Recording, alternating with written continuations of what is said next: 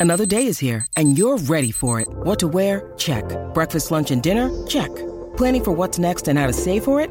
That's where Bank of America can help. For your financial to dos, Bank of America has experts ready to help get you closer to your goals. Get started at one of our local financial centers or 24-7 in our mobile banking app.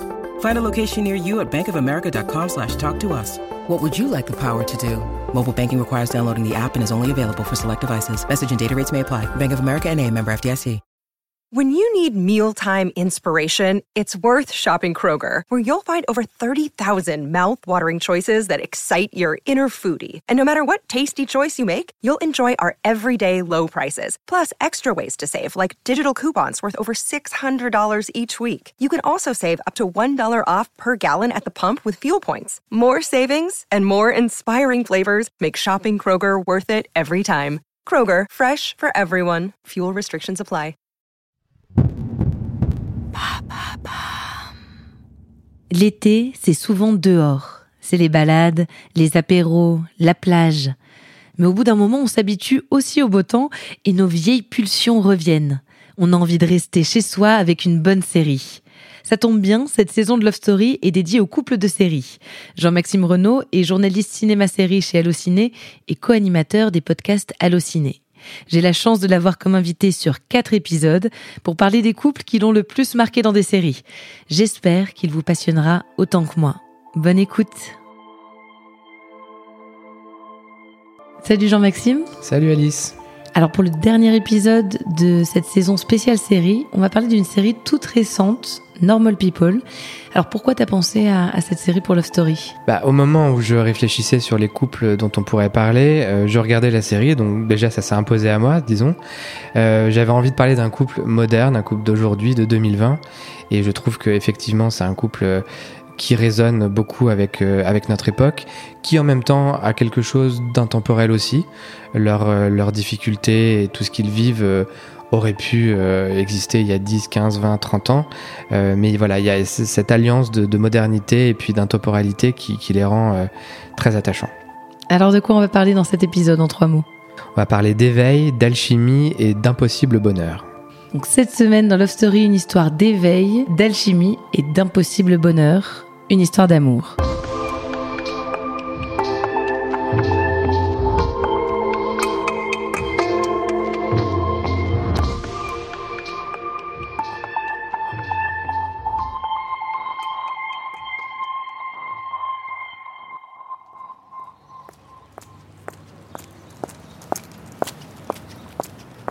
« 2017. Sally Rooney publie son premier roman à seulement 26 ans.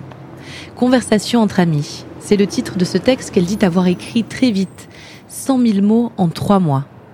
Il raconte la relation entre Frances et sa meilleure amie Bobby et les rapports qu'elles vont tisser avec un couple marié. Le livre rencontre un succès fracassant. Tout le monde parle de la jeune Irlandaise qui raconte les millennials comme personne. On la surnomme la Salinger de la génération Snapchat. Rooney décrit les sentiments amoureux et les errances identitaires. Elle raconte les soirées au pub et les longs échanges par message. Elle parle à tout le monde. Le Sunday Times la nomme Young Writer of the Year. C'est dire si son deuxième roman, Normal People, est attendu quand il sort en librairie en 2018. Là encore, il fait mouche. Les sentiments et les relations y sont de nouveau disséqués avec finesse et réalisme. Sally Rooney confie au New York Times Je ne crois pas vraiment à la notion d'individualité je me retrouve constamment attirée par l'idée d'écrire sur l'intimité et sur la façon dont nous nous construisons les uns les autres. Normal People est sacré roman de l'année par l'Irish Book Award et par le Costa Book Award. Et c'est décidé, le livre fera l'objet d'une adaptation par la BBC. Ce sera une mini-série, 12 épisodes de 30 minutes. Sally Rooney écrit les six premiers épisodes.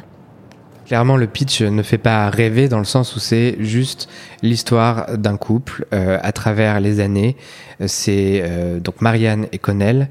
Ils se rencontrent au lycée et on va les suivre jusqu'à leurs années euh, à la fac.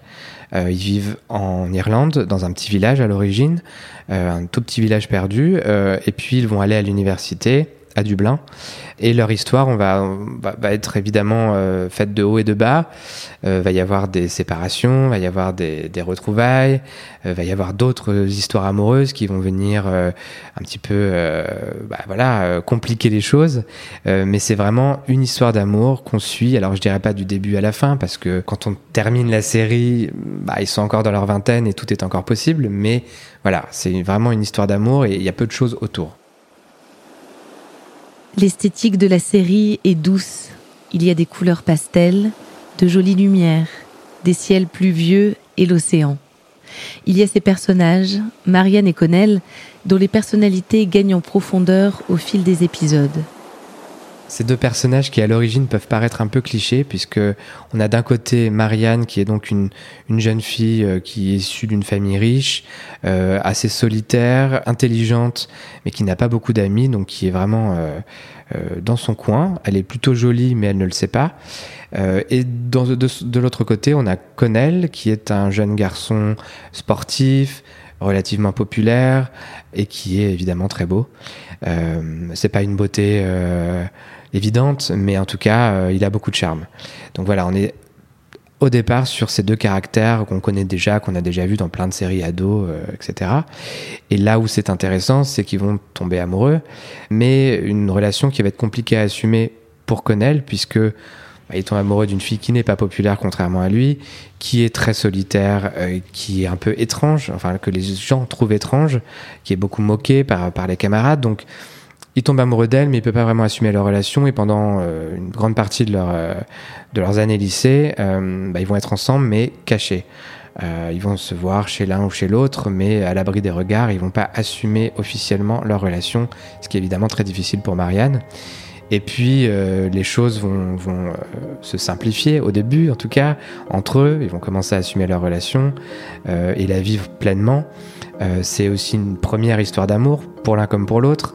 Euh, donc évidemment euh, beaucoup toutes les complications qui vont avec, euh, les, premières les premières fois aussi sexuelles.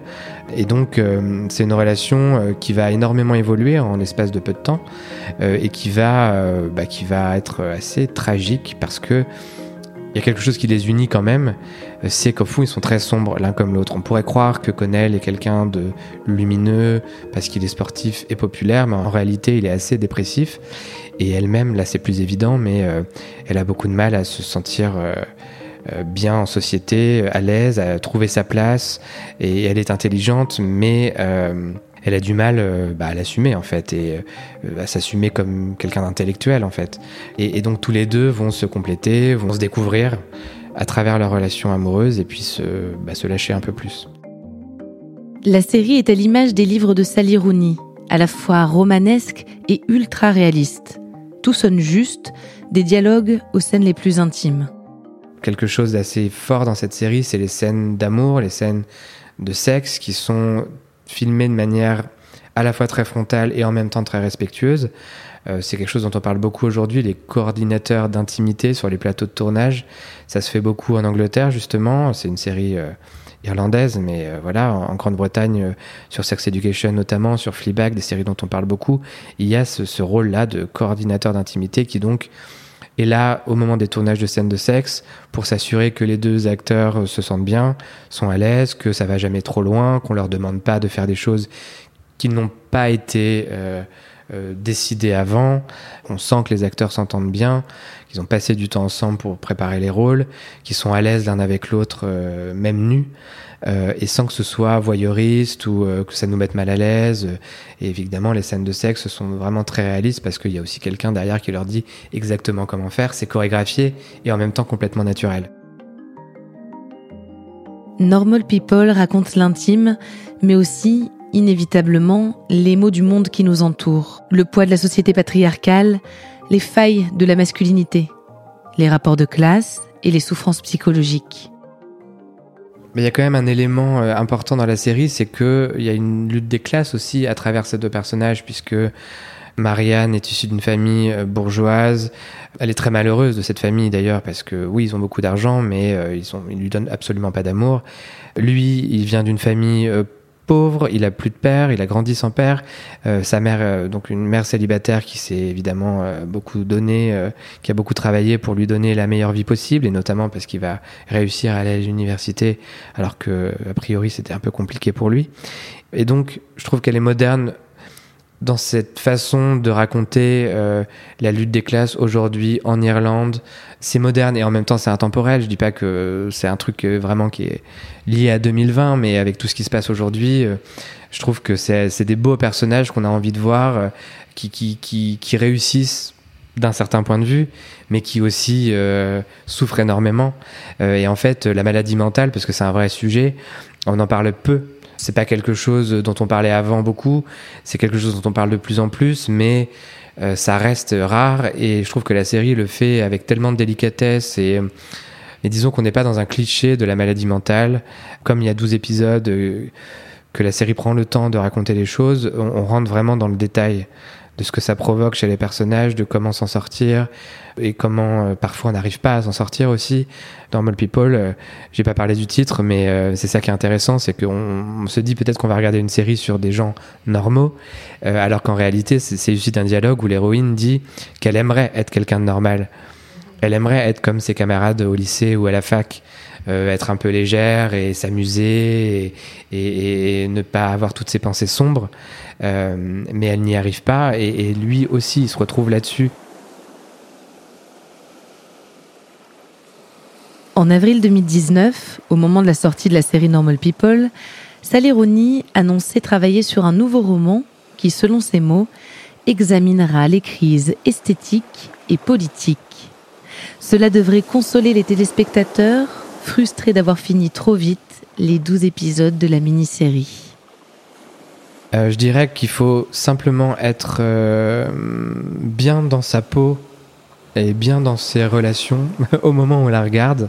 Ça peut, pendant un moment, nous faire un peu de mal, mais en même temps, euh, bah voilà, c'est ça qui est, c'est la force de la fiction aussi, c'est qu'à un moment donné, ça nous fait vivre des choses qu'on vit pas forcément, ça nous fait comprendre des gens qui peuvent être très très éloignés de ce qu'on est. Et, je trouve que cette série, voilà, elle a cette force de nous plonger dans un univers et dans un quotidien de deux personnes qui s'aiment et qui n'arrivent pas à être heureuses, euh, qui peut être très éloigné de nous et qui peut nous faire comprendre en fait les gens qui nous entourent parfois aussi. Euh.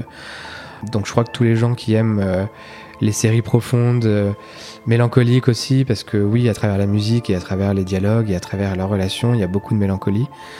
Hum, c'est une série qui, qui soigne peut-être et qui en même temps plonge un peu bah, peut-être nous fait nous-mêmes réfléchir à nos propres relations, euh, même si elles sont pas aussi tragiques et pas aussi parce que voilà, ça reste une fiction et donc évidemment tout est toujours euh, un peu exagéré, mais euh, mais mais mais oui, ça nous fait réfléchir beaucoup.